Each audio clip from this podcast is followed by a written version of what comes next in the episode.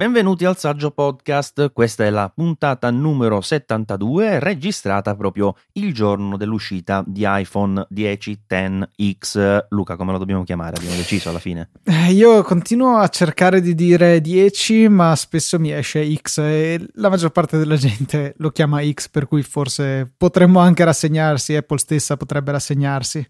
Sì, mi sa proprio che andrà a finire così, sarà un X per tutti quanti. Comunque eh, io ho Elio che sta facendo poverino la fila, anzi l'ha fatta la fila a Firenze, perché lui si trovava a Lucca Comics, ha fatto un salto, diciamo così, col treno per andare a ritirarli di persona, perché io sono stato molto sfortunato quando hanno aperto i preordini. Eh, ho dato indicazioni a tutti su come fare per arrivare prima, però io ho avuto proprio un blackout, non di connessione ma Eh, non so, per, nella strada per arrivare ai siti Apple, eh, proprio a quell'orario lì. No. Per cui io sono partito, ti giuro, sono stato sveglio eh, tipo dal, dalle quattro, ma non per Apple, perché mi sveglio così di solito, eh, e quindi ho avuto tutto il tempo, ero lì tranquillo, eh, vado lì con avevo un computer sul sito, il telefono sul, sull'app, e vedevo tutto offline, zero. A quel punto dico, ma cavolo, non si decidono a mettere online sto sito? E gli altri mi dicono, ma guarda che io l'ho già ordinato. Come l'hai già ordinato? Insomma, praticamente il succo è che, con tutto che siamo a Catanzaro, che di solito è una cosa che non succede mai, eh, delle persone che eh, hanno ordinato, eh, in particolare un mio amico che ha ordinato l'iPhone dieci eh, il, il primo giorno, lo ha già ricevuto oggi. No. Che di solito è una cosa che non succede da noi, perché succede magari al nord Italia, Uh, ma qui, per il discorso che sono più lenti, che ci, siamo un po' tipo Calabria e Sicilia viaggiano insieme un giorno in più per tutto, uh, mi immaginavo che sarebbe arrivato tardi, e invece c'è Pietro, un mio amico, che ce l'ha già. Uh, quindi immaginati la mia invidia mentre, mentre invece... Beh, diciamo che dai, essendo vicino puoi sempre mettere le tende a casa sua. Eh, mi serve per una recensione, caro Pietro, devi prestarmelo. Ci avevo provato, per la verità, ma sto cercando di, di, di, di resistere alla tentazione, tanto alla fine eh, dovrebbe arrivarmi martedì, eh, posso sopravvivere insomma un weekend senza, senza iPhone dieci, me ne farò una ragione. Questo lo dico ad alta voce mentre dentro di me c'è una scimmia che sta facendo maledetto. Vabbè, nel frattempo Apple ieri sera ha rilasciato i dati della, del, terzo, del quarto trimestre duemiladiciassette, che poi sarebbe il terzo, perché quello fiscale eh, quarto equivale praticamente al trimestre che va eh, da luglio a settembre, e, e di solito è uno dei, dei peggiori, diciamo, in generale, perché comunque sta un po', diciamo, non è né carne né pesce, e il secondo peggiore va eh, dopo quello eh, subito precedente. E tra l'altro mh, si immaginava che ci sarebbero stati due grossi cali questa volta. eh, l'iPhone, vabbè, si sa, dove, doveva andare bene, anche perché eh, in questo caso si sono prese eh, le, i primi quindici giorni di vendite dell'iPhone otto, no Luca? Perché l'iPhone otto mi pare che è partito il quindici eh, settembre, quindi siccome questo include tutto settembre, i primi quindici giorni, diciamo, di di vendite della, dell'iPhone otto si sono presi tutti. Eh, l'iPad era un po' salito la volta precedente, però si, ci si aspettava che sarebbe andato male, e molti molti molti molti analisti dicevano che i Mac sarebbero andati malissimo, perché eh, l'iMac non, non convince, il Mac Mini non è stato aggiornato, il MacBook non viene considerato bene da molte persone, il MacBook Pro ha qualche difettuccio. Eh, tra l'altro, per inciso, io l'ho mandato, non so se te l'ho già detto, l'ho mandato perché i tasti si erano incantati, cosa che succede a molte persone, e mi hanno sostituito anche il display perché a contatto con i tasti si era, si era rigato, diciamo, ma, ma mi hanno detto che è normale. No, dice che è normale perché in pratica quando sono passati ai display retina, vedi che hanno tolto il vetro, cioè hanno fatto questa struttura tutta unificata, e lo schermo è diventato molto molto più delicato. Quindi mo ho comprato eh, in America una specie di, di pezzolina va eh, da mettere sui tasti. Eh, dici tu perché in America? Perché non l'ho trovata dalle nostre parti quello che cercavo, proprio della dimensione esatta della tastiera della MacBook Pro quindici pollici, e, e quando lo chiudo eh, lo uso da chiuso, questa mi, mi preserva, no, dovrebbe preservare lo schermo. Comunque, dopo tutti questi discorsi, cosa volevo dire? Che invece è stato un trimestre eccezionale, eh, tutto in positivo. Mm, mi pare che sia anche un record per quanto riguarda il fatturato, i guadagni eh, in generale per un, un Q quattro, diciamo. Eh, l'iPhone, vabbè, cresciuto ovviamente da quarantacinque a quarantasei milioni, tolgo quelli con le virgole. Eh, e l'iPad pure è cresciuto, Luca, perché eh, è salito dai uh, nove virgola tre dello stesso periodo dell'anno scorso a dieci virgola tre. Mo' sta cosa secondo me è interessante perché perché noi abbiamo sempre detto vabbè, ma i tablet in generale è un mercato che è destinato un po' a scendere, no? Per il discorso della, eh, del rinnovo lento, per il fatto che tutto il mercato tablet in realtà è un po' in caduta. E invece secondo me questa cosa ci dimostra che l'iPad non era in calo per questo. L'iPad era in calo perché Apple non lo stava, diciamo, coccolando, nel senso che eh, per un lungo periodo di tempo sia lato hardware che lato software gli aggiornamenti sono stati ni, cioè niente di importante. Invece quest'anno abbiamo avuto intanto una, una eh, so, la chiamerei una sistemazione della lineup, no? Perché c'è l'iPad che sta lì, economico tra virgolette, non costa effettivamente tanto, eh, ti, ti dà un base gamma completo, e poi le versioni Pro con eh, il rinnovo della dieci virgola cinque che eh, se ci fai caso è una cosa che eh, dà la possibilità in un certo senso di svecchiare eh, quel formato, diciamo, di tablet che era lo stesso dal duemiladieci. Quindi metti queste cose insieme eh, con iOS undici, e secondo me è da questo che deriva questo incremento. Che ne pensi? Ma eh, sì, però io non sarei così eh, drastico nel dire che era colpa del fatto che l'iPad non veniva aggiornato. Questo è un dato di fatto, diciamo che non era reso particolarmente appetibile, magari era caro, cosa che comunque in realtà stanno ancora perseguendo con i modelli Pro che sicuramente non sono a buon mercato.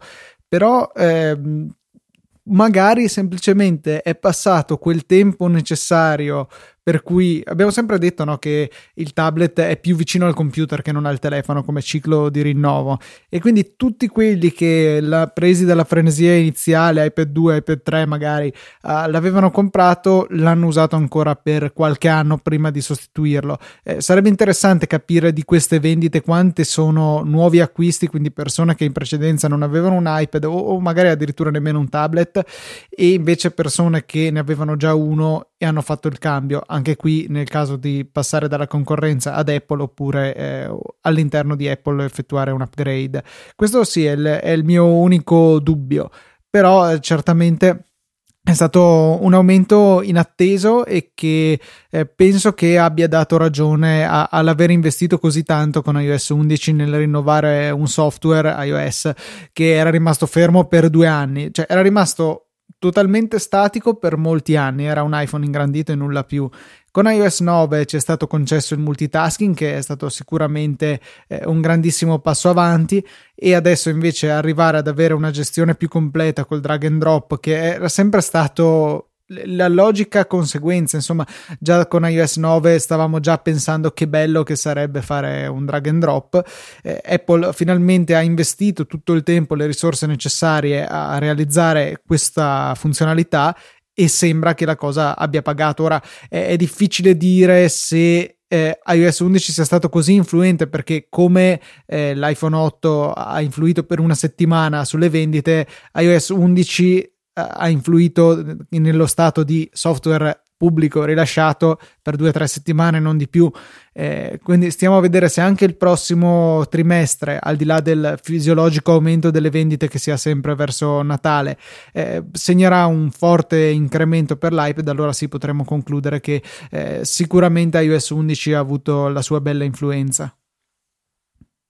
Beh, mi sembra un discorso assolutamente razionale quello che fai, eh, assolutamente sì, lo condivido. Eh, giusto l- un attenuante potrebbe essere il fatto che, vabbè, iOS undici è stato reso disponibile adesso, però è anche vero che, eh, a parte il discorso beta pubblico, eh, già da tempo lo stiamo facendo vedere. Io stesso, quando ho recensito eh, l'iPad da dieci virgola cinque pollici, ed è stato d'estate, eh, l'ho fatto già vedere con iOS undici, quindi eh, bene o male anche chi eh, diciamo non aveva la possibilità immediatamente di, di, di utilizzarlo, eh, comunque sapeva cosa, eh, cosa gli aspettava, insomma, per cui era già una, un investimento sicuro, va, se vogliamo vederla così, la iOS undici. Eh, poi certo, eh, quello che dici tu eh, ha senso sul discorso del cambio. Bisogna capire se effettivamente si può arrivare a, a pensare che questa sia stata una coincidenza temporale, cioè proprio quest'anno che Apple ha Uh, messo una, alla base gamma un prodotto completo ma economico, e aggiornato stilisticamente in modo importante l'iPad da nove virgola sette pollici con la versione dieci virgola cinque, eh, sia stata un po' una coincidenza rispetto al ciclo tradizionale di rinnovo.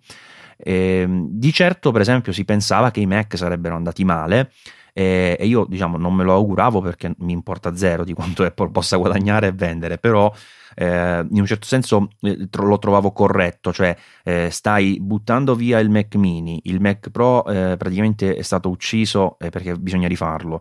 Eh, L'iMac eh, comunque sì, è un ottimo, ce l'ho davanti, voglio dire, non, non, non, non, lo, non nego che sia un, un ottimo dispositivo, però è rimasto ancora un po' vincolato a vecchie tecnologie, cioè abbiamo adesso la settima generazione, quando sono già in commercio eh, l'ottava generazione di chip, eh, quindi insomma sono tante cose che potrebbero eh, essere riviste, e il, come dicevo prima, il MacBook Eh, tradizionale, quello dodici pollici, non è tanto amato, tant'è che, non so se hai notato, se tu provi ad acquistare un Air di vecchissima ormai generazione, molto spesso addirittura, da nuovo dico, a prezzi più alti del MacBook, eh, perché comunque sono molto molto molto ricercati, anche nell'usato hanno dei valori altissimi, eh, gli Air per esempio i tredici pollici pompati eh, vanno ancora tantissimo.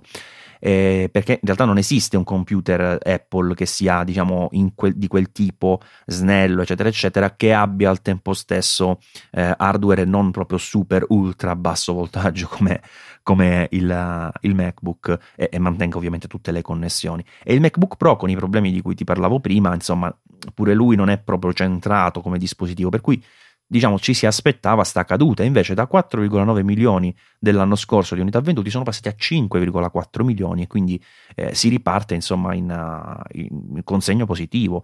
Eh, interessante, no, come cosa?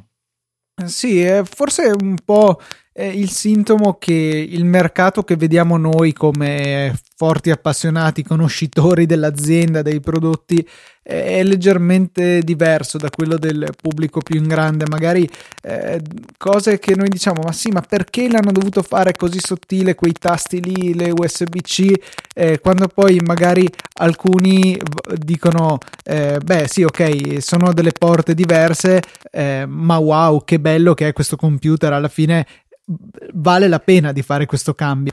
Magari eh, c'è anche un discorso di questo genere. Chiaro che boh, magari sul Mac, sul MacBook Pro in particolare, parlo di questo modello perché alla fine, essendo quello che ho scelto io, mi è un po' più caro, eh, il discorso forse non regge tantissimo, considerato che è un computer dal prezzo spropositato, per cui non so di quanti, quanti di questi normali si avvicinino all'acquisto di un computer del genere, anche se posso riportare l'esperienza di un paio di amici, uno che ha comprato il MacBook Escape, per riprendere il nome di Marco Arment, quello insomma il tredici pollici senza touch bar, e modello duemiladiciassette, e anche modello duemiladiciassette per un tredici pollici con touch bar. Loro boh, non si sono posti il problema delle U S B C, gli ho detto prenditi questo, questo kit di adattatori su Amazon che costa sei euro e ne hai due e, e fine, ecco. Quindi per loro il fatto dell'U S B C non è stato un limite. Vediamo se avranno problemi di tastiera, perché quello rimane il più grosso punto interrogativo secondo me a lungo termine per questo computer, perché ehm, la soluzione è il cambio totale del top case. È una riparazione che ha un costo stratosferico se non avviene in garanzia, quindi quando cominceranno questi computer a uscire dalla garanzia, e le rotture ci saranno inevitabilmente, io spero che i santi del cielo aiutino me in particolare col mio, che non ho comprato Apple Care né niente, anche se diciamo che lo uso poco come portatile, per cui dovrei preservarla abbastanza la tastiera. Eh, insomma è un difetto grave che potrebbe sicuramente far arrabbiare moltissimo i clienti che si dovessero trovare a effettuare una riparazione fuori garanzia, e ha un costo così elevato che secondo me addirittura chi non è più affezionato al marchio, al sistema operativo eccetera, potrebbe pensarci due volte a riacquistare un computer Apple in futuro, se ci dovessero essere davvero delle disavventure. Magari però insomma eh, torniamo ancora una volta al solito problema, che noi lo percepiamo diversamente perché leggiamo di tutti quelli che si lamentano, ma di chi non si lamenta non si legge niente, eh, e quindi il problema è un po' esagerato, però è sicuramente un problema che esiste esiste in maniera più, eh, più importante di quanto non si fosse visto in passato. Immagino che eh, MacBook Pro dal duemilaquindici indietro ce ne fossero stati con problemi alla tastiera, ma di certo non se ne sentiva parlare in questa maniera. Anche se ti faccio una previsione, e credo anche tu potrai concordare, ad oggi ancora sono computer che bene o male rientrano fisicamente e naturalmente nella garanzia naturale, eh, cioè la garanzia legale, scusami, quindi dal duemilaquindici duemilasedici siamo ancora nel duemiladiciassette, eh, ma, ma io credo che dal duemiladiciotto duemiladiciannove, insomma massimo, eh, è facile che si vedrà un programma di richiamo che andrà ad intervenire su questi problemi in maniera gratuita, così come Eh, sui Mac che eh, in passato hanno avuto problemi diversi ma in un certo senso analoghi nella natura della propria ricorrenza, vedi ad esempio eh, i precedenti in cui si, eh, si bruciava per esempio la scheda grafica, ti ricordi, e si vedeva eh, lo schermo a righe eccetera eccetera, eh, più avanti sono rientrati in, programma di, in programmi di richiamo, li hanno eh, diciamo sistemati in forma gratuita. Certo è che poi finito il programma di richiamo, se si è ripresentato il problema, gli utenti sono rimasti fregati, però in linea di principio mi aspetto insomma che, che possa andare in questo modo, che non ci, non ci lasciano insomma proprio per strada, visto che bene o male si tratta di un piccolo difetto di progettazione. Me lo auguro veramente, perché eh, sarebbe un disastro, ecco, se il, il problema persistesse anche durante la vecchiaia del prodotto. Uh, assolutamente lo vedo anch'io abbastanza probabile un programma di richiamo, bisognerà sempre vedere quanto dura, perché eh, magari qualcuno come te che il computer lo cambia di frequente sicuramente terminerà la vita utile del prodotto all'interno del periodo di richiamo. Chi già come me o ancora di più altri utenti ancora meno smaliziati eh, tende a tenere il computer un po' più a lungo potrebbe correre il rischio a fine vita perlomeno di non rivenderlo a quanto meriterebbe. Sì, sì, questo purtroppo eh, potrà andare così, ma come ti dicevo anche storicamente guardando al passato è già già successo, cioè ci sono stati i MacBook Pro mi pare duemiladodici che hanno avuto diversi problemi del genere e per un po' le persone l'hanno riparato, qualcuno l'ha riparato anche due volte all'interno del programma di richiamo, eh, quando è successo la terza volta fuori dal programma di richiamo l'ha dovuto buttare, perché poi queste eh, riparazioni spesso sono molto costose, così come questa eh, diciamo dei tasti, che finché si tratta di polvere eccetera magari non è un grossissimo problema, ma se bisogna cambiare quel pezzo mi pare che sia eh, saldato con la batteria pure, quindi puoi immaginare come si può arrivare facilmente a cifre molto molto elevate. Eh, comunque Apple non ci dice come al solito nello specifico quali prodotti vendono più di altri, eh, si sono giust- giusto lasciati tra, mh, qualcosa tra i denti, nel senso che eh, hanno detto che l'iPhone otto è, attual- è il, il più richiesto, eh, però per esempio eh, relativamente a- all'area eh, che loro chiamano altro, altri prodotti, dove ci stanno anche cose importanti come Apple Watch tre, l'Apple tivù quattro K, eh, c'è stato pure un incremento dei, dei guadagni molto importante, che si parla del trentasei per cento anno su anno, quindi eh, cifre sicuramente, sicuramente rilevanti. E, altrettanto rilevante anche la crescita nel settore servizi, dove tra le altre cose c'è iCloud, Apple Music, sicuramente Apple Music è il più importante, eh, crescita trentaquattro per cento dei guadagni, quindi diciamo certamente è un'azienda che sta andando bene. Ma non ho guardato Luca le, le, la borsa, ma tipicamente quando si vedono queste cose per assurdo eh, il titolo scende, sarebbe, sarebbe da, da verificare. Non, non lo guardo perché si vede che evidentemente non ho non abbiamo azioni per questo, evidentemente, se no stavamo lì attaccati come tanti altri che, che invece le ha.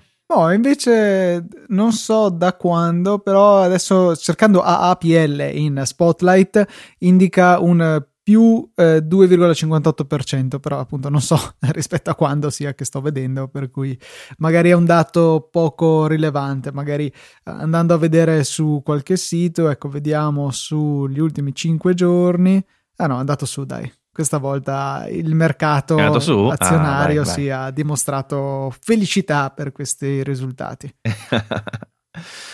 Felicità anche di iFixit, che non vedeva l'ora, si sfregava le mani per riuscire a, a disassemblare un iPhone dieci, ci è riuscito quest'oggi eh, e ha scoperto almeno un paio di cose molto interessanti, Luca, perché eh, si sapeva già, mi pare da ieri o forse qualche giorno prima, che eh, nell'iPhone eh, dieci c'erano due batterie messe un po' a forma di L, e in effetti l'impressione qual era? Che la, la scheda logica fosse più piccola, eh, quindi tutta la parte diciamo di componentistica al di fuori della batteria fosse più piccola rispetto a quella del, degli altri iPhone, iPhone in particolare, quindi all'iPhone otto. Eh, in effetti appena iFixit l'ha smontato dice oh cavolo, questa scheda effettivamente è il settanta per cento più piccola, cioè no, aspetta che la frase così detta così è sbagliata, è, è, è grande il settanta per cento di quella dell'iPhone otto, quindi più o meno detto al contrario dovrebbe essere circa il, il trenta per cento più piccola.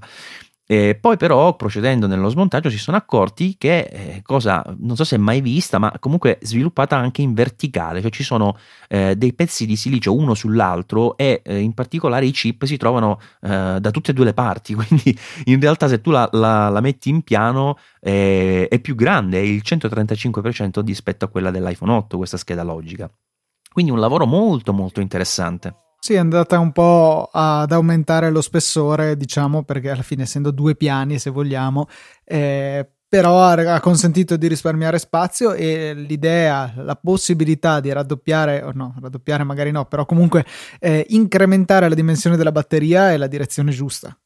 Sì, è davvero, davvero molto molto interessante questa cosa, anche perché non so a livello di temperature come l'hanno gestita, sicuramente avranno proprio verificato eh, ogni chip doveva finire, eh, anche se proprio nell'area di sovrapposizione per esempio c'è proprio il, il sistemona chip, la, la undici Bionic, quindi eh, quello che ci sta sotto diciamo eh, in un certo senso dovrebbe andare a prendere tanto tanto calore. Sicuramente avranno verificato con molta attenzione queste cose, ma eh, di certo è interessante anche perché sono riusciti con questo escamotage a mettere questa doppia batteria, quindi una batteria a due celle, eh, e a raggiungere una capacità di duemilasettecentosedici mAh, mAh che sono eh, parecchi rispetto ai classici numeri di iPhone. Magari se uno guarda il mondo Android sente delle cifre tipo quattromila mAh, però diciamo che eh, la funziona molto molto diversamente, perché comunque ci sono consumi più elevati uh, per una diversa ottimizzazione anche del, dello stesso sistema on chip, per cui eh, quei numeri non vanno confrontati uno a uno con quelli che vediamo nel mondo eh, dei dispositivi Apple, per cui duemilasettecentosedici mAh insomma sono tanti, sono dieci virgola trentacinque wattora. Sì, sì, tantissimi, cioè giusto per dare un'idea l'iPhone sette aveva millenovecento, una cosa del genere, quindi è una metà in più, è veramente tanto. Chiaro che forse va un po' confrontato rispetto al Plus, più che non è il modello più piccolo da quattro virgola sette pollici, ma è comunque un passo nella giusta direzione. Magari l'anno prossimo vedremo un iPhone non X, diciamo non dieci, l'erede dell'iPhone otto e otto Plus, che forse verrà ridisegnato, onestamente me lo auguro a questo punto perché siamo a quattro anni consecutivi con lo stesso design, e anche quello potrebbe ereditare un, una soluzione simile perlomeno, che comunque eh, mettendosela via che ok, i consumi si riducono, ma eh, bisogna comunque dare una mano eh, mettendo un serbatoio più grande per andare più distante, eh, avremo una batteria più grande anche negli altri modelli, che è sempre dovuto, cioè l'iPhone non è che abbia una cattiva batteria, ma una batteria mediocre, potrebbe fare molto molto meglio. Sì, si limitano di solito proprio a darti quella, quel, quell'utilizzo, cioè quella giornata di utilizzo standard. Appena poco poco sali da, da, quella, da, quella, da quello standard, appunto ti trovi con la batteria da ricaricare a mezza giornata, e in effetti è uno dei motivi per cui tante persone in passato hanno scelto il Plus, che bene o male con uh, stessa scheda logica ma uh, struttura più ampia e quindi maggior spazio, ha potuto sempre avere una batteria più, più grande. E comunque eh, stavo anche vedendo una cosa per quanto riguarda Eh, l'iPhone dieci sempre, eh, che dalle informazioni che sono emerse nella, nell'area Apple, Apple Developer per quanto riguarda uh, proprio l'iPhone dieci, ehm, hanno specificato una caratteristica interessante, cioè che eh, noi già sappiamo che purtroppo nell'iPhone dieci non c'è eh, la possibilità di eh, sfruttare, diciamo, di avere uno schermo con una frequenza di refresh altissima come quella eh, che abbiamo visto nell'iPad Pro di nuova generazione, con quella tecnologia che mi pare abbiano chiamato True Motion, eh, ovvero si sale a centoventi hertz rispetto dei classici sessanta, con la possibilità comunque dinamica di scendere qualora fosse necessario per ridurre i consumi di batteria, eh, ma è una cosa che effettivamente chiunque ha provato ha, ha potuto vedere che porta delle differenze nella fluidità, nella percezione delle animazioni. Non c'è questa cosa in iPhone dieci, purtroppo, il refresh rate è di sessanta hertz, eh, però da, queste, da questi dati, una tabella specificatamente nella nel sito eh, per gli sviluppatori eh, si, è, si è notata una caratteristica, cioè che eh, il, il sample rate del tocco, quindi l'analisi del tocco, invece avviene a centoventi hertz. Eh, non è supportata sempre l'Apple Pencil ed è un peccato, perché questa caratteristica, per esempio, Luca, si era vista nei precedenti iPad Pro, che non avevano il True Motion, ma comunque avevano eh, questo refresh rate elevato nella analisi del, del touch, eh, che era correlato anche a quello addirittura doppio di duecentoquaranta hertz per l'Apple Pencil. In questo caso non c'è supporto per l'Apple Pencil, però c'è questa caratteristica, diciamo, di analizzare il tocco con una frequenza doppia, e quindi questa cosa, diciamo, potrebbe portare in teoria comunque ad una percezione di maggiore fluidità, se non nell'animazione, nella risposta del sistema.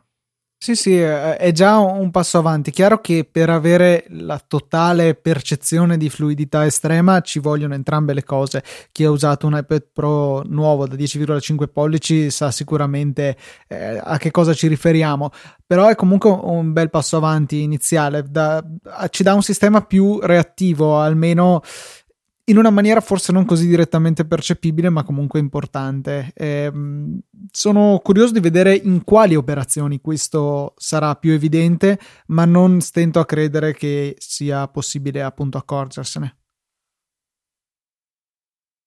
Sarà da vedere. Eh, purtroppo oggi non ho la possibilità, come alcuni altri amici fortunati, di avere già l'iPhone dieci, per cui non posso parlare direttamente. Però una cosa che volevo segnalare, proprio che mi è venuta adesso in mente, eh, che più di una persona mi ha già detto, che mh, io avevo notato, ma forse non so se tutti ci hanno fatto caso, eh, la cornice cromata, quella che sta, quella che è in acciaio inossidabile, che sta intorno alla, all'iPhone dieci, non è dello stesso colore per i due modelli, il bianco e il nero, ma è, diciamo, l'acciaio tradizionale per il, quello che era poi il retro bianco, ed è invece un po' più brunita per quello nero, che infatti secondo me come dispositivo in genere è più bello quello nero, anche se poi alla fine io ho scelto quello bianco perché sono un po' affezionato mentalmente al tre G S bianco, che è l'iPhone che mi è piaciuto di più in assoluto, eh, come cosa personale, diciamo, non tanto per la, la resa, la velocità, che eh, e quindi ho preferito, insomma, andare, andare sul bianco. Però credo che questa volta il nero sia, sia più interessante, o forse tutte le volte, Luca, il nero è più bello. Ma io sono un affezionato cliente del, degli iPhone neri. Ecco, sul dieci l'unica cosa che avevo pensato era un ibrido che forse mi sarebbe piaciuto, la cornice grigia sul modello nero, quindi quella del modello bianco però montata sul, sul nero, quindi una sorta di iPhone bicolore. Ecco, quello non mi dispiaceva come idea, però in generale, ecco, io ho sempre avuto iPhone neri. Forse per come l'hai descritto avrebbe ricordato la, l'iPhone quattro, diciamo, no? quattro, mm, sì, quattro S. Sì, vero, vero. Eh, in effetti doveva, doveva essere carino anche così. Comunque nelle prossime generazioni sicuramente i colori eh, aumenteranno. Eh, una cosa che volevo anche dire, che riguarda però il sistema operativo, ecco, spostiamoci un attimo eh, su questo discorso qui eh, di iOS undici, eh, che ovviamente adesso sarà aggiornato e dedicato per molte cose ad iPhone dieci, che piano piano sarà quello che otterrà, insomma, i, ma- i miglioramenti maggiori. E praticamente ha ehm, un po' svelato, diciamo, Jonathan Morrison, uno di quelli che ha ricevuto gli iPhone dieci in anteprima, eh, che poi sta cosa di Apple ultimamente non mi sta piacendo, perché in passato io non mi ricordo che eh, regalava tutti questi iPhone eh, prima della presentazione. Cioè, dico, sì, lo vuoi regalare, però sai, fino al momento della presentazione mi sembrava che lo, lo dessero in mano solo, sai, ai tecnici o comunque ai giornalisti, che però non ne parlavano in giro, no? Cioè non è che ti facevano spudoratamente vedere coi video su YouTube, ecco ecco il mio iPhone dieci prima della presentazione, no? Mo lo fanno anche le fashion blogger, eccetera eccetera. Quindi sta cosa di, di Apple onestamente non mi piace, cioè, preferivo quando da questo punto di vista si manteneva un po' più esclusiva, se vogliamo, no? Non per una questione di, di, di posa, diciamo, ma proprio perché Eh, dà in un certo senso eh, anche agli utenti eh, diciamo la, la possibilità di, come ti voglio dire, di sentirsi un po' eh, impossibilità di avere quel prodotto nello stesso momento in cui ce l'hanno tutti. Non lo so, ma adesso mi sembra un po', no, solo a me dà fastidio sta cosa, non riesco a descriverla meglio, però mi, mi irrita un po' eh, vedere da giorni gente con sti iPhone dieci che, che li fa vedere avanti e indietro. Bah. Io penso che la, la scelta sia dettata dal fatto di cercare di estendersi oltre a, come dicevamo prima, il gruppo dei super appassionati, cioè chi segue magari il eh, ne so, la Ferragni di turno, ecco, non lo so, eh, e non gliene frega particolarmente della tecnologia,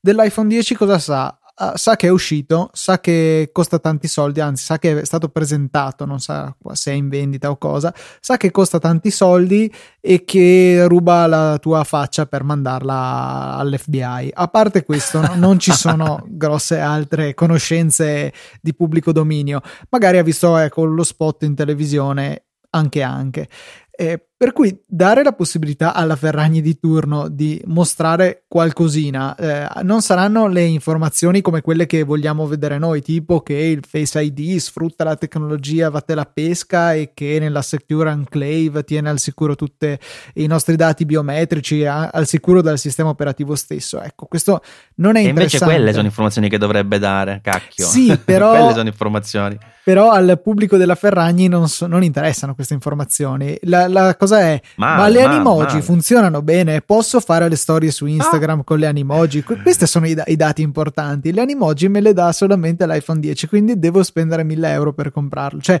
andare oltre il pubblico degli appassionati, diciamo, eh, saltare quel momento che può passare dalla presentazione di un nuovo prodotto che introduce delle novità.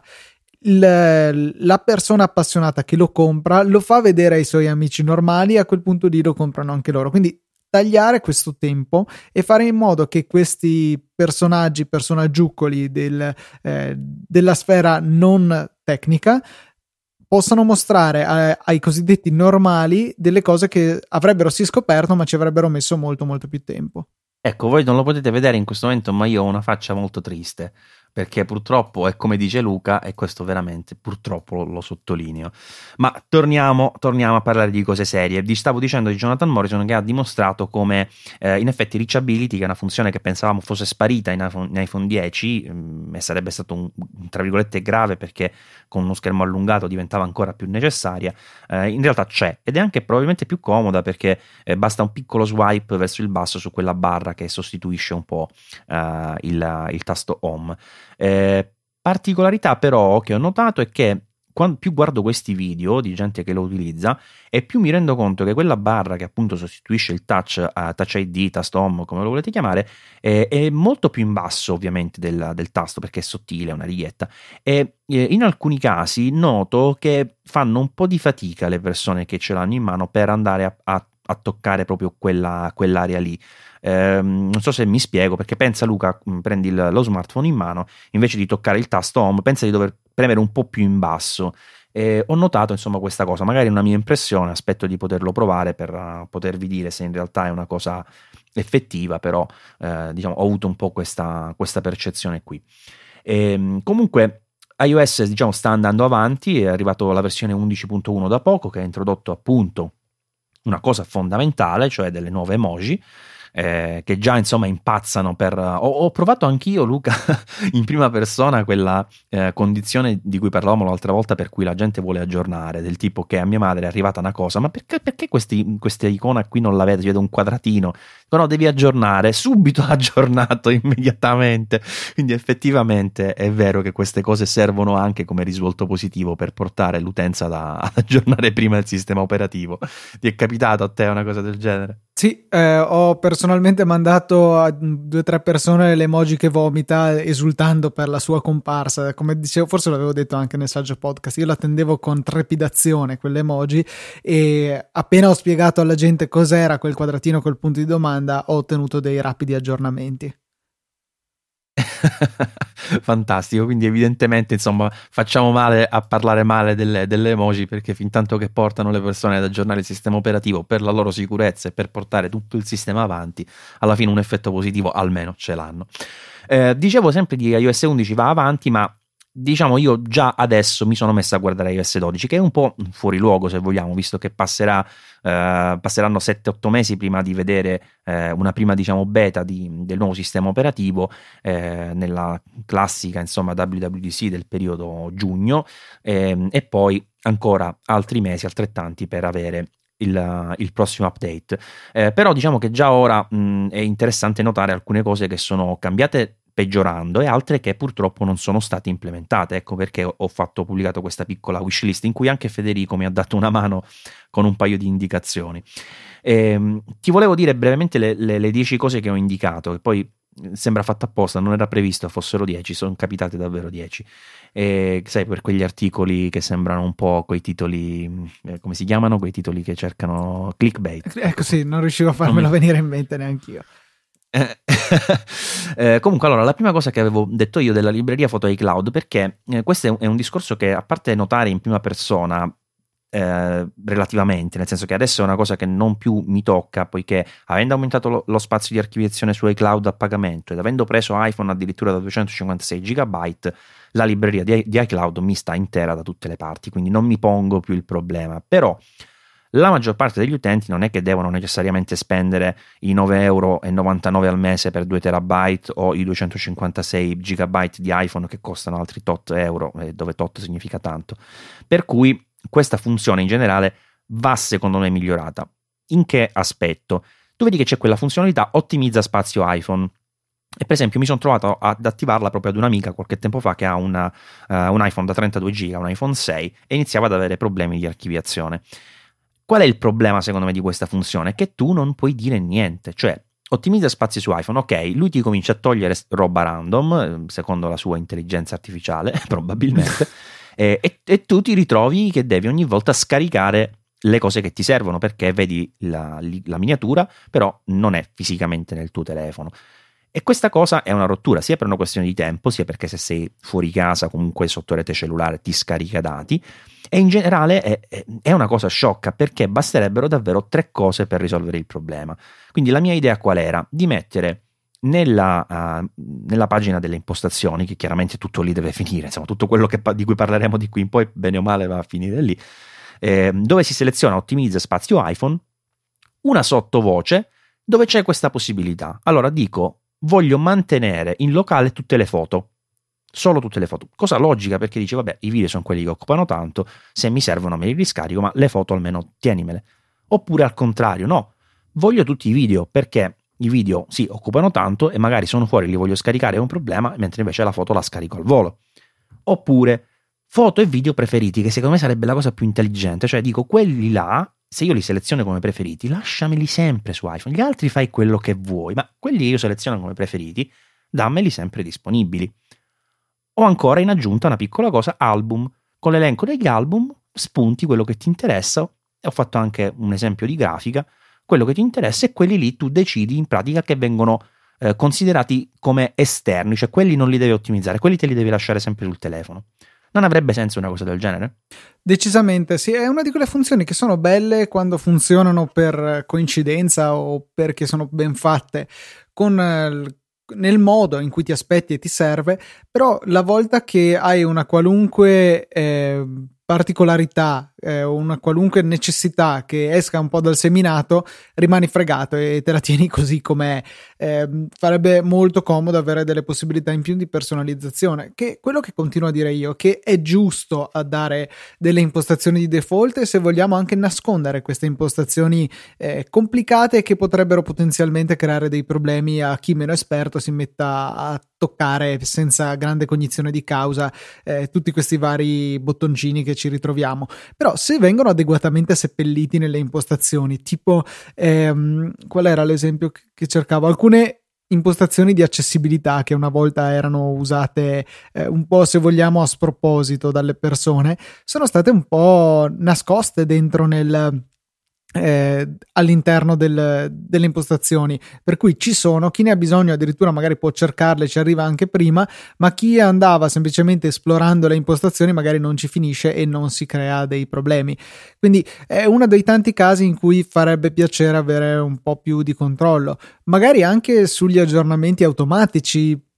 Posso immaginare ci potrebbero essere delle volontà particolari, tipo se sono connesso a una rete che si chiama, non so, mobile trattino hotspot qualcosa, non fare gli aggiornamenti, perché in realtà quello non è un, tra virgolette, vero wifi, ma mi consumo dei giga lì.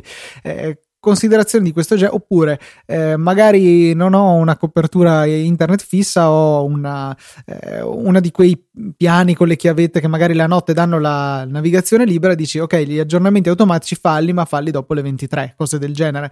E sono eh, impostazioni che andrebbero ad accontentare lo zero virgola uno per cento delle persone, ma magari avrebbero un loro perché se adeguatamente messi dove non si può andare a toccarli per sbaglio. Sì, ma secondo me comunque intanto queste persone sarebbero tante nel momento in cui si parla proprio delle foto, perché se tu vai a vedere, questo è, è il secondo problema che, che hanno le persone sul telefono, sull'iPhone. Il primo è WhatsApp, il backup eh, che arriva tipo a venti, trenta, cinquanta giga, eh, e il secondo è la gestione delle foto. Cioè sono questi i due problemi che tipicamente le persone, almeno a me, eh, sollevano nella gestione dell'iPhone, perché per il resto, per esempio le altre cose che mi ha detto Federico, che sono giustissime, per dirti, eh, su iPhoto si poteva un tempo, che cosa vede, eh, per quanto riguarda la gestione delle fo- de- dei volti, eh, vedere tutti quelli non riconosciuti e catalogarli. Dicevo, questo è un nuovo volto, e poi aggiungevi automaticamente dalla libreria che ti propone- proponeva quelli non, uh, non trovati, diciamo, non uh, automaticamente agganciati ad un nome esistente. Questa cosa su uh, iOS non è assolutamente possibile, non puoi neanche crearlo un nuovo volto, sono solo quelli che lui ti propone, e anche dalla, da, da foto diventa complesso. Eh, oppure per esempio da, dall'applicazione foto non puoi creare le regole smart che invece si possono creare al computer. Queste cose secondo me rientrano in quell'area che, che notiamo noi, cioè notiamo utenti un po' più avanzati, però il fatto che eh, la gestione della libreria foto crei dei problemi effettivi alle persone eh, comporta che bene o male, anche senza capire perché hanno quel problema, hanno bene o male l'esigenza di avere delle, dei controlli del genere, capito che intendo? Sì, comunque, cioè, dare la possibilità alle persone di risolversi il problema, magari non ci arrivano da soli, ma telefonano a te Maurizio, o magari anche al supporto Apple, ho questo problema, come posso fare? E gli possono dare un'indicazione chiara di come risolvere il problema, raggiungendo magari queste opzioni. Sì, e poi anche per esempio alcune persone mi hanno detto, ma tutte queste cose sono un po' tra virgolette da Android, nel senso troppe opzioni, ma in realtà guardate che già oggi Eh, l'iPhone ha una serie di opzioni nella, cioè, l'applicazione delle impostazioni è un labirinto senza esclusione di colpi, cioè lì dentro ti ci puoi perdere benissimo. Già oggi è enorme, molto spesso secondo me anche più grande di quella che vedo nelle impostazioni di Android, eh, ci sono pagine e sottopagine dove certe volte anche io mi, mi trovo e dico cavolo, ma esiste sta cosa, perché c'è davvero di tutto, per cui non penso che il problema della uh, quantità, diciamo, di impostazioni sia uh, effettivo. Cioè, al, al, il problema reale è se le impostazioni hanno un senso, no? Perché se tu le rendi logiche e comprensibili, eh, anche se sono tante, mh, non credo che possa essere considerato un problema. Eh, così come invece personalmente trovo illogico, ad esempio, questo discorso che hanno introdotto del Control Center, che eh, disattivi Wi-Fi e Bluetooth e non li disattivi ma li spegni soltanto. Mi hai già detto, Luca, che secondo te ha senso per determinate utenze, perché tu magari ti vuoi solo scollegare e non, senza perdere le funzioni per esempio di continuity eh, o di airdrop, e va bene, lo capisco, è vero quello che tu dici, però non è, è assolutamente anti-intuitivo che io debba eh, per spegnere il Bluetooth e non solo disattivarlo dall'attuale connessione andare nelle impostazioni, così come è assolutamente sciocco che eh, se tu vai dal Control Center nell'area per esempio del, dell'audio, quella in alto a destra, eh, puoi aprirla con la pressione profonda prolungata, poi quello cambia se il tritaccio o no, e da lì poi c'hai anche l'opzione di AirPlay e vedi i vari dispositivi, quindi c'hai tre passaggi, i vari dispositivi per inviare l'audio AirPlay. Bellissimo, ma perché diavolo non mi fate la stessa cosa su Wi-Fi e Bluetooth? Io ci premo, mi si apre un pop-up esattamente uguale a quello e c'ho l'elenco delle reti disponibili o dei dispositivi Bluetooth disponibili. Quello, quello sarebbe comodissimo. Anche perché lì potrebbero aggiungere pure disattiva Wi-Fi, quindi lasciatemi questa porcata, visto che vi piace che quando premi lì non lo disattiva ma semplicemente si sconnette, però datemi sta possibilità di non accedere alle preferenze pure per una cavolata del genere. Cioè veramente sono, sono delle cose assurde. Così come trovo assurdo, non so se tu hai avuto questa esigenza Luca, eh, che tu non possa modificare senza andare nelle impostazioni il volume di musica e di suoneria. Cioè, sì, ne parlavo sono... con Fede in Easy Apple, che so che appunto ha, ti aveva suggerito di queste cose, eh, insomma avevate parlato per, per trovare questi... Sì, infatti lui qua mi, mi ha aggiunto la sveglia, perché io avevo parlato di suoneria e musica, lui mi ha detto ah, ma anche la sveglia dovrebbe avere un volume separato, e infatti l'ho aggiunto nella, nell'articolo perché ha ragione. Scusami, dimmi. Eh, in realtà suoneria e musica sono già separabili, eh, io infatti ho tolto... e l'opzione cambia con i tasti del volume, una cosa del genere, che c'è nella sezione suoneria, in modo che la sì. suoneria ce l'ho sempre al settanta ottanta per cento e la musica la vario a piacere. Eh, ma non sono separati in questo caso, cioè o meglio scusami, sono separati, ma non puoi modificarli, quello che ti dicevo all'inizio, senza entrare nelle ah no, quello, quello d'accordo, sì certo eh. certo e... Allora invece già questo, già questo ti dico, senza cambiare niente, già questo sarebbe risolvibile in un attimo, cioè i tasti di lato dell'iPhone non è che, che, che, che a un certo punto spariscono, ci sono sempre. Allora se io dico che i tasti li uso per il volume della musica, diciamo, lo, lo slider che c'è nella, uh, nelle impostazioni del Control Center fammelo usare per i tasti, cioè così già potevi risolvere a costo zero, cioè senza cambiare niente. Quando modifico quella impostazione slegami le due cose, così posso direttamente controllarle entrambe, no? Già così sarebbe risolutivo. Ma ancora più semplice sarebbe, come da Control Center, premendo sulla, eh, sull'area della, eh, per esempio della, della luminosità, hai dei tasti aggiuntivi, per dirti Night Shift o True Tone se è anche il nuovo iPhone, con, premendo di più diciamo sul tasto del volume, si potrebbe vedere una tre di queste barre più strette magari con suoneria, musica e sveglie.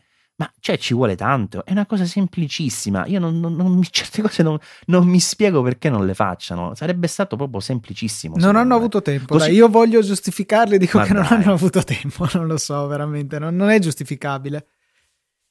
E poi ti dico un'altra cosa che io onestamente farei, eh, nelle impostazioni sempre audio, proprio dove dicevi tu, dove eh, c'è lo slide per la suoneria, per decidere la, il volume della suoneria, e c'è quel selettore on-off per modifica con tasti, io aggiungerei un, una, un altro di questi selettori on-off, eh, geniale per quanto mi riguarda, perché mi risolverebbe la vita, cioè priorità alla riproduzione audio. Cosa intendo? Che se io sto ascoltando, ovviamente on-off, no? Cioè se chi non, chi non lo gradisce lo lascia off, se io sto ascoltando musica, ma che rottura di scatole sono tutte le notifiche che bim bim bim e mi abbassano il volume anche quando c'è connesso per esempio un dispositivo Bluetooth. È assurda sta cosa, cioè è una cosa inconcepibile per quanto mi riguarda. Anzi, ti dirò di più, io aggiungerei la possibilità di dire quando è collegato un dispositivo Bluetooth, i volumi o comunque la riproduzione di, dei suoni di sistema, lasciameli su iPhone. Cioè, come opzione, eh, non dico che devi darmelo predefinito. Se tu vedi su Mac c'è già questa cosa, no? Tu su Mac puoi dire, eh, nell'area della, del suono, puoi definire l'uscita audio, quindi la musica viene riprodotta lì, e poi c'è una cosa separata per l'uscita audio degli effetti sonori. Sì, mi sembra una cosa ragionevolissima. È una cosa assurda che devi sentirti ogni volta quelle in, in, interruzioni. Così come è assurdo, di questo ne avete parlato anche voi più volte, ma ne parla il mondo intero, di sta cosa del Bluetooth. Cioè il Bluetooth dovrebbe essere intelligente e automaticamente con eh, Siri, Proactive, insomma questa intelligenza artificiale magnifica che c'è alla base di iOS, dovrebbe capire cosa fare quando tu connetti un dispositivo Bluetooth. A me tipicamente succede quando entro in auto, no? Entro in auto e cosa avviene, Luca? Parte una canzone a caso, con la A magari, esatto. Tipo Adele. Sì. Parte la prima canzone ovviamente della, nella tua lista insomma musicale, di musica, che io l'app musica n- non l'ho mai aperta in vita mia, mai, cioè ce l'ho nascosta, non la uso, quindi che ca- come fa questa intelligenza a capire che invece voglio sempre sentire l'app musica? Misteri della fede. Allora io dico, guarda questa soluzione se non sarebbe comoda, per ogni dispositivo Bluetooth connesso dovrebbero mettere nelle impostazioni, cioè c'è già il tasto I su ogni dispositivo, aggiungi un semplicissimo toggle che dice autoplay on e off intanto, perché tu, io dico non voglio su- che succeda niente, io collego, non voglio che succeda, decido io, quindi già puoi dire on e off. Se decidi invece on, puoi decidere o l'ultima sorgente attiva oppure selezionare un'app specifica per ogni dispositivo. Non sarebbe una figata una cosa del genere? Troppo complicato, troppo complicato Maurizio, chiedi troppo. ma dai, guarda, ho fatto pure le mascherine, me le, le devono solo copiare, fare copia e incolla, fate copia e incolla, porca vacca. Vabbè, eh, vabbè, vabbè. Comunque, la, l- un'altra cosa, poi mi fermo perché sennò allunghiamo troppo il brodo, giusto la, la quinta ti dico che in effetti mi sono dilungato, eh, io l'ho chiamata scorrettore ortografico. Allora, di base, lo dico perché sennò eh, pensate male, io ho provato tanti smartphone e devo dire che la correzione ortografica della tastiera Apple è probabilmente la migliore in assoluto. In particolare, Luca, quella cosa che quando l'hanno introdotta mi è sembrato un miracolo, che eh, quando tu digiti facilmente eh, ti capita in velocità di beccare lettere magari vicine, no? Sulla tastiera, sì. Ci sta, eh, soprattutto su smartphone piccoli. Eh, questa cosa che loro riescono a capire con la combinazione proprio di quelle limitrofe che cosa volevi scrivere, te lo correggono, è geniale e funziona benissimo per quanto mi riguarda. Certe volte scrivo in velocità delle parole che non hanno assun- alcun senso, però loro capiscono lo stesso cosa volevo scrivere, è veramente tanto di cappello. Eh, però il passo successivo, che è stato quello di andare a capire anche grammaticamente quello che io voglio scrivere, è stato per me pazzesco, perché sta storia della è accentata, che è sempre accentata a prescindere, eh, decide lui quando, le poche volte in cui non è accentata. Quando, cacchio, la so mettere l'hai accentata, mi avete dato la scorciatoia, tengo premuto, cioè mh, è inutile che me la mettete voi a prescindere. Oppure ce n'è, se tu hai notato ce n'è, certe volte, eh, se tu scrivi ce n'è, eh, lui dopo che scrivi ne corregge c'è, perché sì, inizialmente correzione retroattiva, diciamo, va a fare. Esatto, esatto. Però non è che funziona sempre, funziona se tu fai la cosa esattamente con questa sequenza, però se tu non la fai così perché ti fermi, metti uno spazio, ritorni indietro perché pensi che ha fatto un errore a correggerti, eccetera, non lo più, devi più correggere, quindi devi tornare comunque indietro a mettere mani, quindi o, o la memorizzi sta cosa e vai sulla fiducia, eh, oppure fai danni. Così come la storia del passato remoto, cioè il faro diventa farò, eh, ma ce ne sono centinaia di queste cose che decide che automaticamente sono passato remoto, mh, senza nessuna cosa. E tutte queste cose, no? Secondo me, allora io ti, ti sfido, non so se l'hai mai fatto, ad andare nella pagina delle impostazioni tastiere e guardare la quantità di eh, on e off che ci sono per quanto concerne la correzione ortografica. C'è quello per la lettera maiuscola, quella per il punto, quello per la correzione mentre digiti, quella della correzione, c'è di tutto. Quando, appunto, per parlare di complessità, no? Quando secondo me basterebbe una cosa, correzione automatica disattivata solo per gli errori di battitura, oppure completa, del tipo tutto quello che penso di correggere, di, di poter correggere lo faccio. Questa cosa per me sarebbe molto più semplice e più utile, cioè io per esempio non vorrei una correzione come quella di, che fa attualmente l'iPhone, io vorrei solo una correzione per gli errori di battitura. È inutile che mi metti mano a pensare quello che io voglio scrivere, cioè so scrivere, cavolo, oh no, cioè è una cosa assurda. È vero, avrebbe, anche lì ci sarebbe spazio per uh, migliorare alla fine, però boh, quella è una delle sezioni in cui mi sento meno in necessità di correggere. A me basterebbe solamente disattivare la funzione passato remoto, che per quanto sta migliorando, dai, tipo arrivo che diventa arrivo. La funzione passato remoto è bellissima. Arrivo arrivò, bravissimo, bravissimo, un altro esempio, ma pure eh, qualche minuto fa uno mi ha scritto una cosa, ho detto stai scrivendo da iPhone, perché è uscito un passato remoto che non c'entrava una mazza, quindi cioè, ste cose sono davvero da stupidità artificiale, non da intelligenza artificiale. E poi questa è sempre relativa a questo argomento qua, è più di nicchia come, sicuramente come riflessione, però per esempio una cosa che io odio tantissimo è che sull'iPad Pro, no? Eh, allora io su iOS la uso la correzione ortografica perché comunque è comoda, effettivamente con quelle tastiere virtuali in mobilità non hai il feedback fisico e di errori ne fai. Al computer non la uso mai perché, cioè, a me da fastidio. Tu la usi sul, sul Mac la, la correzione ortografica? Sì, e mi è stata utile più e più volte, ma d'altronde io sono anche l'origine degli Zorzi fails, per cui è giusto che abbia ogni possibile aiuto. No, no, io per esempio non la posso sopportare alla, al computer, è una cosa che non riuscirei mai a, a tollerare, quindi non la, non la utilizzo. Ecco, quindi ancora di più tu per esempio saresti uno di quelli che non apprezzerebbe questa mia riflessione, però per dirti io eh, provo profondo fastidio nel momento in cui eh, su iOS, su iPad Pro uso la correzione ortografica intanto che ho la tastiera eh, virtuale, ma quando collego quella fisica, la, tramite tra l'altro smart keyboard, la tastiera originale, eh, e magari lo faccio perché voglio lavorare, che ne so, sul terminale, oppure voglio lavorare su coda per lo sviluppo, sviluppo, chiama sviluppo, per scrivere, diciamo, del codice H T M L, roba del genere, eh, o P H P, ma la voglio disattivare sta dannata correzione ortografica e lo devo fare ogni volta manualmente. Ora, non avrebbe senso anche qui un'opzione disattivala quando colleghi una, una tastiera esterna? Cioè, secondo me Personalmente sì, perché sono due, a prescindere dall'utilizzo specifico, sono due eh, diciamo condizioni completamente diverse, il, quella di avere o non avere una tastiera fisica connessa.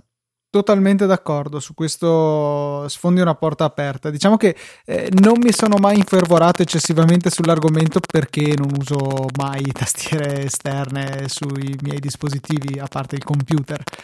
Però eh, mi rendo conto che è un'impostazione che avrebbe totalmente senso e sarebbe utile veramente a molti.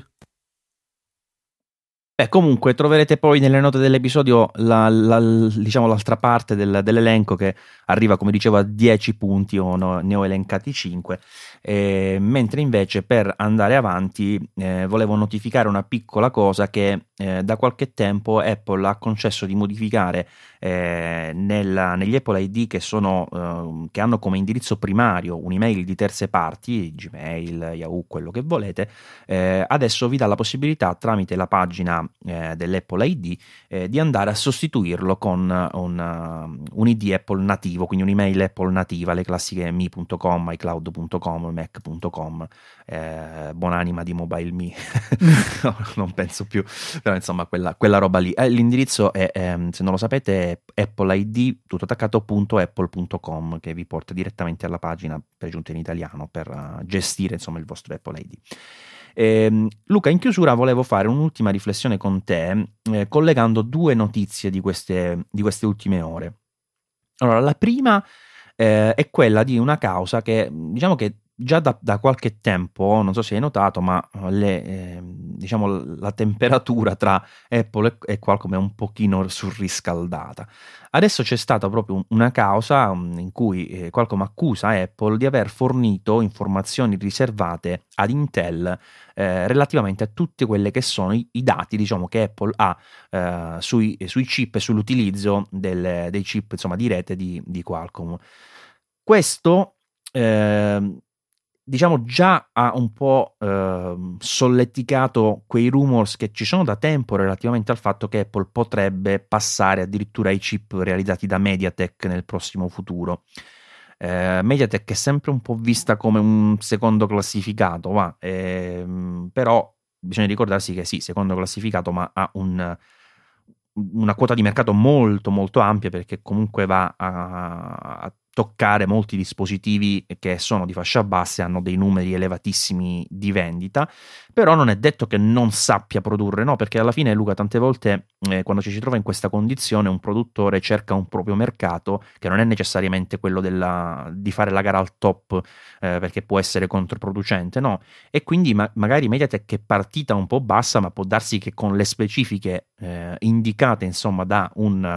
da un cliente possa fornire dei, dei chip di, di pari qualità, se non magari superiori a quelli di, di Qualcomm. Già questa è una prima riflessione che si potrebbe fare. Che ne pensi tu? Sì, perché a- alla fine diciamo che loro si sono scelti la fascia di mercato bassa, ma questo non vuol dire che non siano in grado di occuparne un'altra. Chiaro, non potrebbero entrare e essere subito di loro al top, però con l'aiuto di un player affermato come Apple, con delle risorse quali possono avere loro, eh, tra l'altro parlavano nella trimestrale di duecentosessanta o settanta miliardi di dollari cash, vabbè, chiusa parentesi, eh, per cui potrebbero, potrebbero farcela, potrebbero sicuramente migliorare e, con stando sotto l'ala di Apple, fare dei passi avanti. Chiaro, se poi gli viene dato anche l'aiutino, come accusa Qualcomm, anche se in realtà là era verso Intel, eh, da parte di Apple, che dava un po' di segreti di troppo, sicuramente la cosa diventa ancora più fattibile. Sì, ci sono davvero delle possibilità interessanti e, come dicevo, Apple sembra un po' in rotta di collisione con Qualcomm, ed è interessante, questo è il secondo articolo che ti dicevo, che però questo ancora non abbiamo pubblicato sul sito, quindi troverete poi il link a, direttamente alla nostra fonte, ehm, che eh, Intel e A R M hanno annunciato di collaborare per la realizzazione di prossimi chip con eh, tecnologie FinFET a ventidue nanometri correlata a eh, una base a dieci nanometri, non ho capito in, in che termini ancora, devo dire, perché non, non l'ho pubblicato, quindi non l'ho ancora approfondito, eh, ma di certo nella prossima, diciamo, generazione dei, dei, dei sistemi on chip su base eh, A R M Cortex eh, ci dovrebbe essere quindi anche lo zampino di Intel, che finora era stata ben alla larga da questa cosa. Intel è molto interessante perché è uno dei partner ormai storici, si può dire, di Apple, eh, di cui Apple sembra non voler fare a meno, anche ora che comunque lato eh, C P U ci sarebbe la possibilità mh, abbastanza concreta, insomma, di andare su, su A M D, perché con Ryzen hanno portato dei buoni risultati. Eh, sembra che Apple non lo farà assolutamente, tant'è che addirittura si pensa che è più probabile che vada proprio su, su A R M fatti in casa, che non ehm, sulla, eh, sul lavoro direttamente con...